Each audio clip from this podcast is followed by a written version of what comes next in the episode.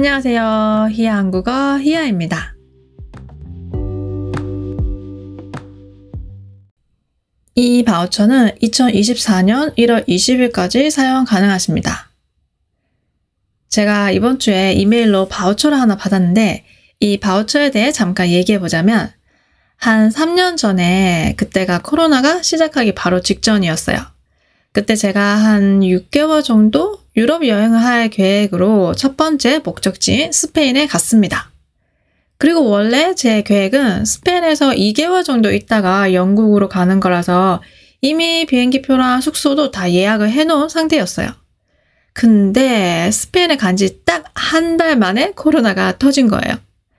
그렇게 저의 유럽 여행은 시작과 동시에 끝이 났습니다. 눈물을 머금고 한국으로 돌아왔어요. 그리고 원래 예약했던 숙소랑 비행기 표도 다 취소했죠. 취소하고 다 환불을 받았는데, 근데 딱 한 항공사는 표를 취소하면 환불이 아니라 바우처를 준다고 하더라고요. 그때 그 바우처를 이번 주에 이메일로 다시 받은 거예요. 사실 꽤 지난 일이라 저도 거의 잊고 있었는데, 그 메일을 봤을 때 뭔가 까먹고 있던 돈을 찾은 것처럼 되게 반가웠어요. 근데 한편으로는 좀 고민됐어요. 왜냐면 이 바우처가 사용 기한이 있어서 언제까지 사용해야 된다는 날짜가 정해져 있어서 그때까지 사용 안 하면 날아가거든요. 근데 또 문제는 이게 스페인 항공사라서 제가 이 바우처를 쓰려면 스페인에 가야 돼요. 이 바우처가 160달러 정도 하는데 한국에서 스페인으로 가는 비행기 표가 7, 800 정도 해요. 배보다 배꼽이 더 큰 상황입니다. 내년 1월까지 쓸 수 있는 바우처라서 3개월 정도 남긴 했는데 과연 이 바우처를 쓸 수 있을지 지금은 잘 모르겠어요. 여러분은 이 상황에서 어떻게 하실 것 같아요? 160달러 바우처를 쓰기 위해서 700달러를 쓴다? 아니면 그냥 포기한다? 여러분의 선택은? 해외여행의 시작은 항공권 예매인 것 같습니다. 항공권, 비행기표. 비행기표를 사면 아직 비행기표 밖에 안 샀는데 이미 여행을 시작한 것처럼 출발한 것처럼 설레잖아요. 그렇죠. 아닌가요? 저만 그런가요? 근데 이 항공권 가격이 참 들쭉날쭉합니다. 가격이 쌀 때도 있고 비쌀 때도 있고 그래서 우리는 한 푼이라도 아끼려고 열심히 검색하죠. 그럼 우리가 어떻게 하면 조금이라도 더 저렴한 비행기표를 찾을 수 있을까요? 여기 항공권을 싸게 사는 전략이 있습니다. 항공권 싸게 사는 전략 1. 출국 21주 전에 사라. 항공권이 가장 저렴한 시기, 즉 가장 싼 시기는 평균적으로 출국 21주 전이라고 합니다. 그럼 오늘 기준으로 보면 3월 말 4월 초쯤 여행 갈 계획이라면 지금이 딱 그 시기네요. 출국 21주 전에 예약하면 다른 기간보다 평균 약 8% 정도 저렴하다고 해요. 2번. 3월에 출국하는 항공권을 사라. 1년 중에 항공권이 가장 저렴한 달은 3월이라고 합니다. 참고로 이건 한국에서 출발하는 항공권 기준인데요. 그럼 여러분, 한국에서 출발하는 비행기는 왜 3월에 가장 저렴할까요? 한국에서는 3월에 계약을 하거든요. 한국에서는 3월에 새 학년, 새 학기를 시작해요. 그래서 해외여행을 가는 사람들이 줄고 항공권에 대한 수요가 줄면서 가격이 평소보다 10% 정도 저렴하다고 하네요. 1년 중에 비행기표가 가장 싼 달이 있다면 가장 비싼 달도 있겠죠? 1년 중에 비행기표 가격이 제일 비싼 달은 언제일까요? 7월? 8월? 12월? 제일 비싼 달은 여러분들도 예상하셨겠지만 여름 휴가 최고의 성수기인 8월입니다. 저도 예전에 8월에 여행을 가볼까 하다가 가격을 보고 헉, 안 돼. 바로 포기. 좀 더 기다렸다가 9월에 갔습니다. 3. 일요일에 예약하라. 항공권 예약은 일요일에 하는 게 가장 저렴하고 금요일이 가장 비싸다고 합니다. 일상을 마친 금요일 떠나볼까 하는 마음으로 항공권을 찾아보게 되는데요. 그래서 그런지 금요일에 결제하는 금요일에 사는 항공권이 평균 12.4%가 비싸다고 해요. 반면 일요일에 예매하는 비행기 표는 이코노미 기준으로 최대 31.5%나 저렴하다고 합니다. 저는 이 얘기 처음 들었어요. 앞으로 항공권 예약은 일요일입니다. 일요일. 4번. 항공권 비교 사이트를 너무 믿지 마세요. 경우에 따라서는 항공사 공식 홈페이지에서 예약하는 편이 더 저렴할 수 있다고 합니다.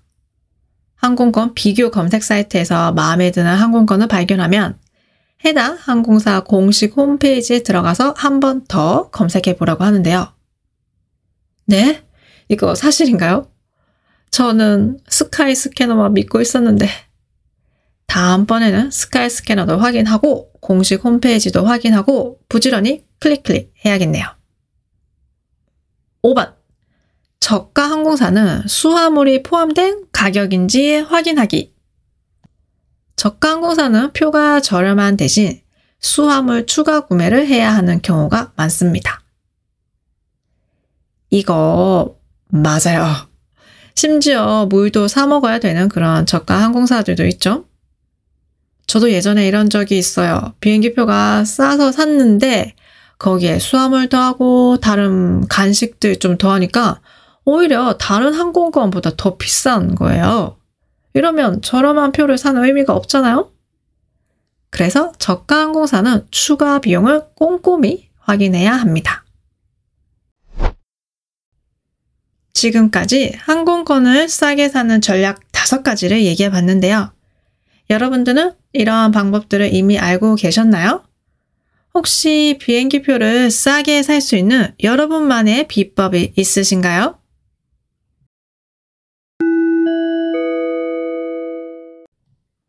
오늘의 표현입니다. 1번, 한. 내일 몇 시쯤 만날까요? 한 3시쯤 어때요? 한 3시쯤? 여기서 한은 그때쯤의 의미입니다. 한이라고 하면 약간 생각하고 있다는 느낌을 주고 항상 한 다음에는 숫자가 나옵니다. 한 두 명, 한 넷이, 한 다섯 개 이렇게요. 사실 한이라고 말하지만 숫자 1과는 전혀 상관없습니다. 예를 들어 친구가 우리 내일 한 1시쯤 만날까? 라고 하면 1시 정도에 만나자는 의미죠. 저는 한국어를 가르친 지 한 5년 정도 됐고요. 한 3년 전에 스페인에 갔다 왔어요. 여러분은 언제 마지막으로 해외여행을 다녀오셨나요? 한 6개월 전에? 한 1년 전에? 한 10년 전에? 2번, 날아가다. 원래 이 단어의 의미는 비행기가 날아가다, 새가 날아가다처럼 하늘로 날아간다는 의미인데요. 이 단어가 한 가지 의미가 더 있어요. 두 번째 의미는 없어지다, 사라지다의 의미입니다. 특히 휴대폰이나 컴퓨터 같은 디지털 기기에 있던 사진이 날아가다, 데이터가 날아가다, 파일이 날아가다, 이렇게 많이 써요. 예를 들어 폰이 고장나서 고쳤는데 원래 있던 사진이 다 없어졌어요. 사진이 다 날아갔어요. 그리고 제가 들은 바로는 가끔 아이폰이 자동 업데이트가 되면서 데이터가 날아가는 경우가 있다고 하더라고요. 진짜 멘붕이죠, 이럴 때. 만약 여러분이 하루 종일 열심히 컴퓨터 작업을 했는데 갑자기 정전이 돼서 파일이 다 날아가면, 어우, 생각도 하기 싫어요. 저는 며칠 전에 항공사에서 바우처를 받았는데 정해진 날짜까지 그 바우처를 사용하지 않으면 날아가요. 그래서 그 전에 빨리 써야 돼요. 3번. 배보다 배꼽이 더 크다. 여기서 배는 우리 몸의 한 부분, 그리고 배의 중앙에 작은 배꼽이 있어요. 배꼽보다 배가 커요. 근데 이 표현은 반대예요. 배보다 배꼽이 더 크다. 즉, 커야 할 것은 작고 작아야 할 것이 더 큰 경우입니다. 예를 들어서 친구랑 만나서 식당에 가서 밥을 먹고 디저트를 먹으러 갔는데 밥보다 디저트가 더 비싼 거예요. 원래는 밥이 메인인데 디저트가 더 비싸면 이런 게 바로 배보다 배꼽이 더 큰 거죠. 저는 얼마 전에 휴대폰 그립톡을 사려고 찾아봤는데 그립톡 가격보다 배송비가 더 비싸더라고요. 이것도 배꼽이 더 큰 경우. 다시 제 바우처 얘기를 해보면 160달러의 바우처를 사용하려면 먼저 한 700달러 정도 하는 비행기 표를 사서 스페인으로 가야 돼요. 배보다 배꼽이 더 큰 상황입니다. 4번. 이나. 숫자 다음에 나오는 이나는 그 숫자가 평균보다 더 크다. 생각보다 더 크다. 많다. 오래되다. 이런 뉘앙스를 포함하고 있어요. 예를 들어서 여러분이 보통 하루에 커피를 한 잔만 마시는데 오늘은 세 잔을 마셨어요.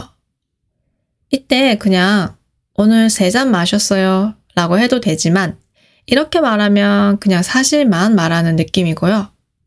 여기서 오늘 세 잔이나 마셨어요 라고 하면 평소보다 많이 마셨다는 뉘앙스를 표현할 수 있어요. 저는 요즘 중국어를 배우고 있는데 중국어 공부를 시작한 지 벌써 2년이나 됐어요. 제가 느끼기에는 한 1년 정도 된 것 같은데 벌써 2년이나 됐어요. 와, 시간이 진짜 빠르네요. 아까 제가 싼 비행기 표를 살 수 있는 요일에 대해 얘기했는데 혹시 기억나시나요? 네, 일요일에 예약하면 최대 31%나 저렴하게 살 수 있대요. 저는 한 10% 정도 생각했는데 그것보다 훨씬 더 많이 할인 받을 수 있네요. 일요일 꼭 기억하세요.